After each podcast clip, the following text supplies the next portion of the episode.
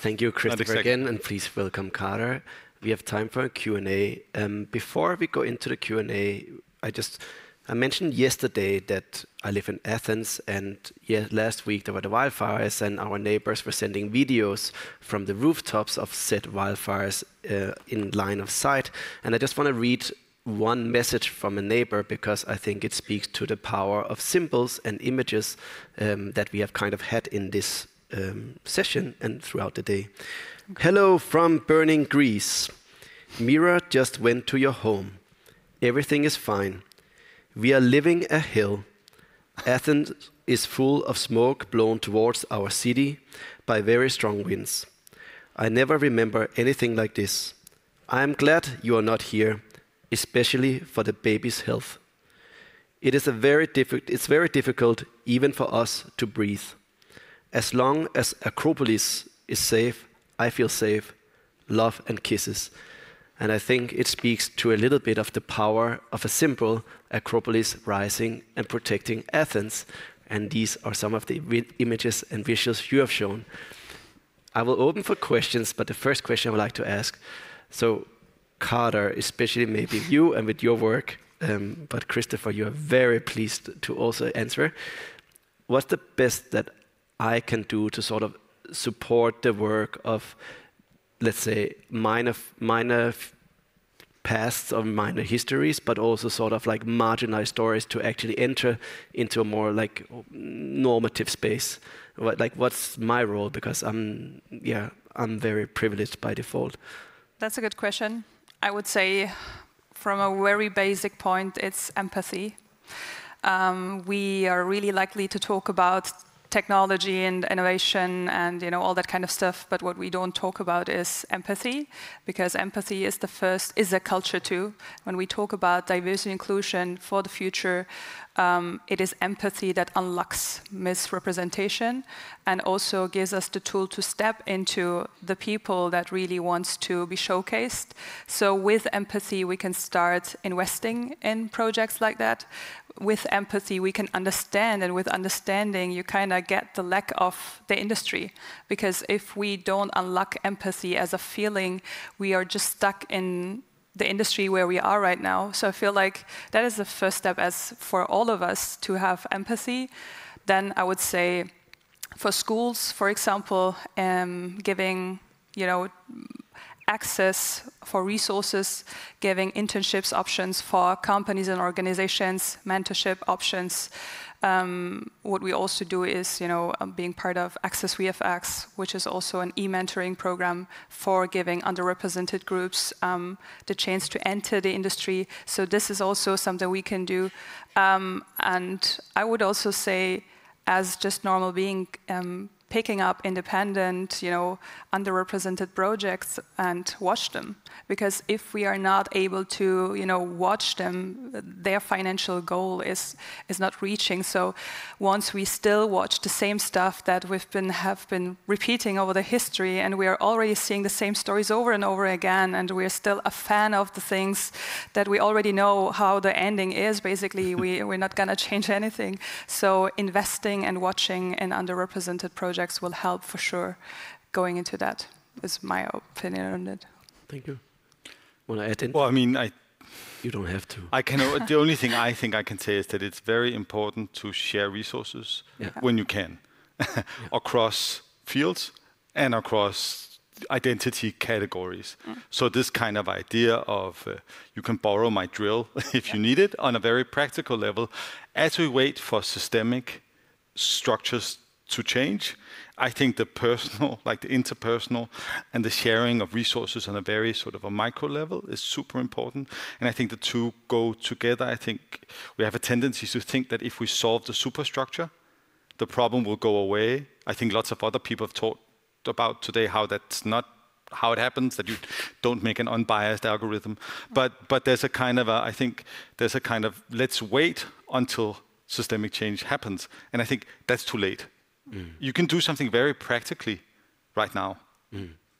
And maybe I can add one more thing about it, especially about resources. I totally agree on that point. But we forget also, like, especially in the technological field or you know, creating visual landscapes, we have to invest a lot of money for softwares, for programs, for your computer, for anything to be able to do something. Mm. So when we think about underrepresented groups who don't have access about those resources, we have to maintain something that we share those technologies or make like for example internships paid or you know giving the resources out maybe in a package that is a bit more free or less you know with with less money. It's all about monetizing mm. it. And i feel like that specific part unlocks a lot of things. For sure i agree in that. Yeah perfect. Do we have any questions from the room? If you have a question you may raise your hand. You can also consider it a little bit no. That's we answered everything. That's not bad. no, that's really good. I think this is like one of like the question that emerged like specifically about Black Panther in the other um, in the theater in the main hall and I don't remember exactly where it was, but like the basic question, why don't we see more of these, right? And then I thought like, Kader, maybe you have a little bit of a insight to this, like why don't we see more stories like that, or what's like holding it? Where is it the gap? Is it like lack of talent, money? Where where is the well, that's a really, really big question, for sure. You can zoom it in anywhere you want. I think what also matters is people off screen, right, behind the camera. So now it doesn't like give me the chance to talk about everything because it's such a broad topic.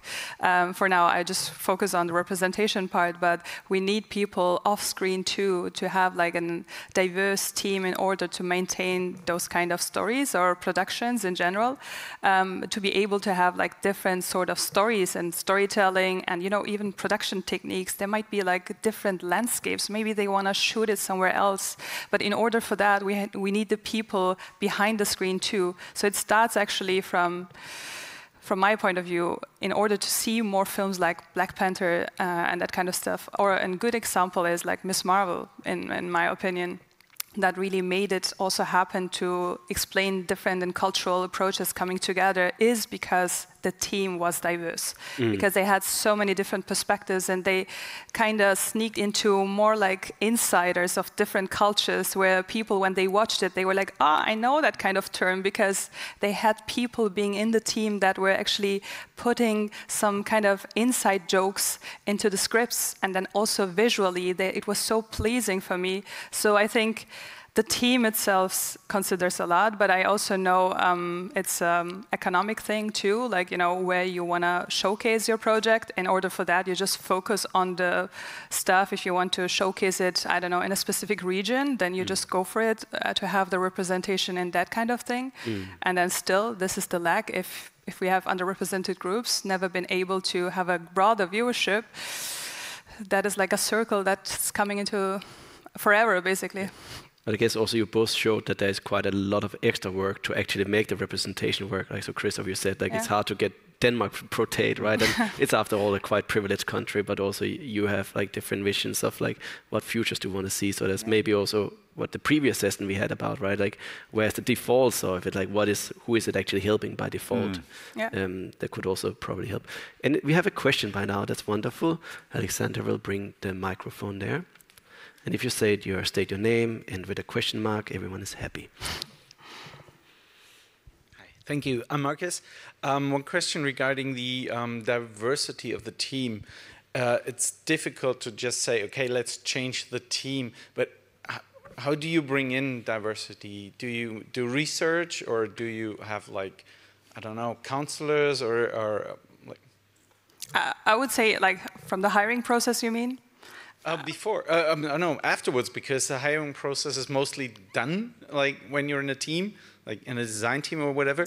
So, um, how do you? You can still make awareness like right it doesn't mean like if you don't have the people just because they don't maybe they don't have the skills i don't say that you have to build up the most diverse team ever to get it done. This this is not my approach but uh, if there are like two people having the same chance to get to the job um, being able and you ha they have the same qualifications what we also know is like most likely we tend to other groups of people and getting them on board. But if we have the chance to get them on board, then it's the first step. But let's say the other side, if we don't have it, we can still maintain uh, about unconscious bias, or you know, to recreate like an bias, uh, like consciousness about diversity and inclusion.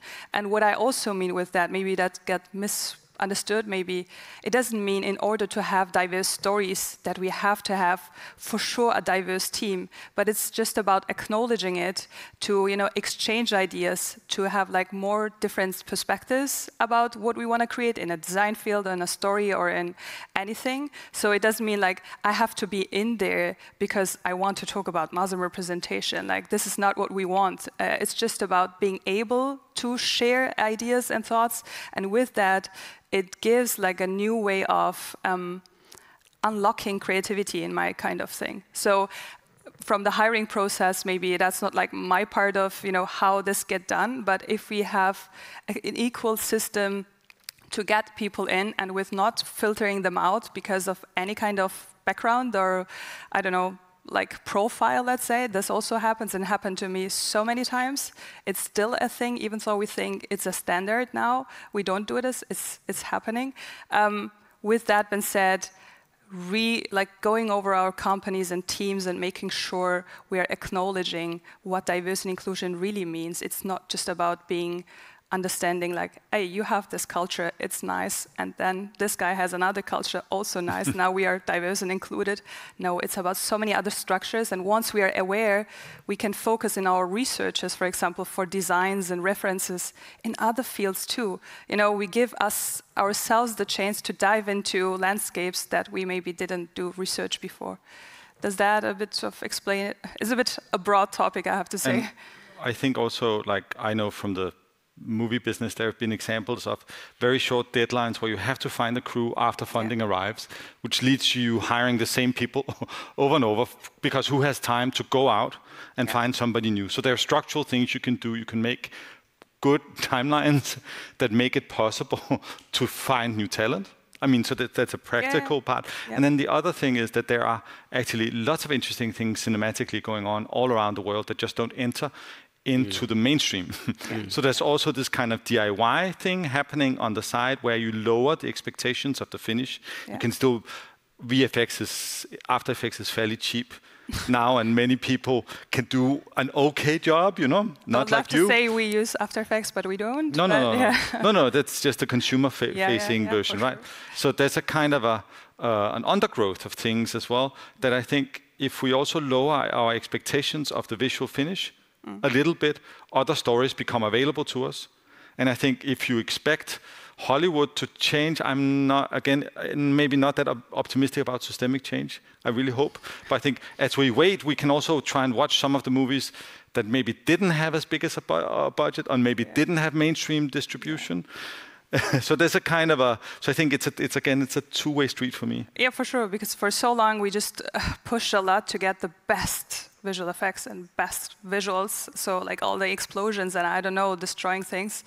And now we're just losing the side of the story that is going down. So I feel like once we balance this out with the people and with not just exchanging actors because we want to include some diversity inclusion, we're right there, I guess. Yeah. Yeah, for sure.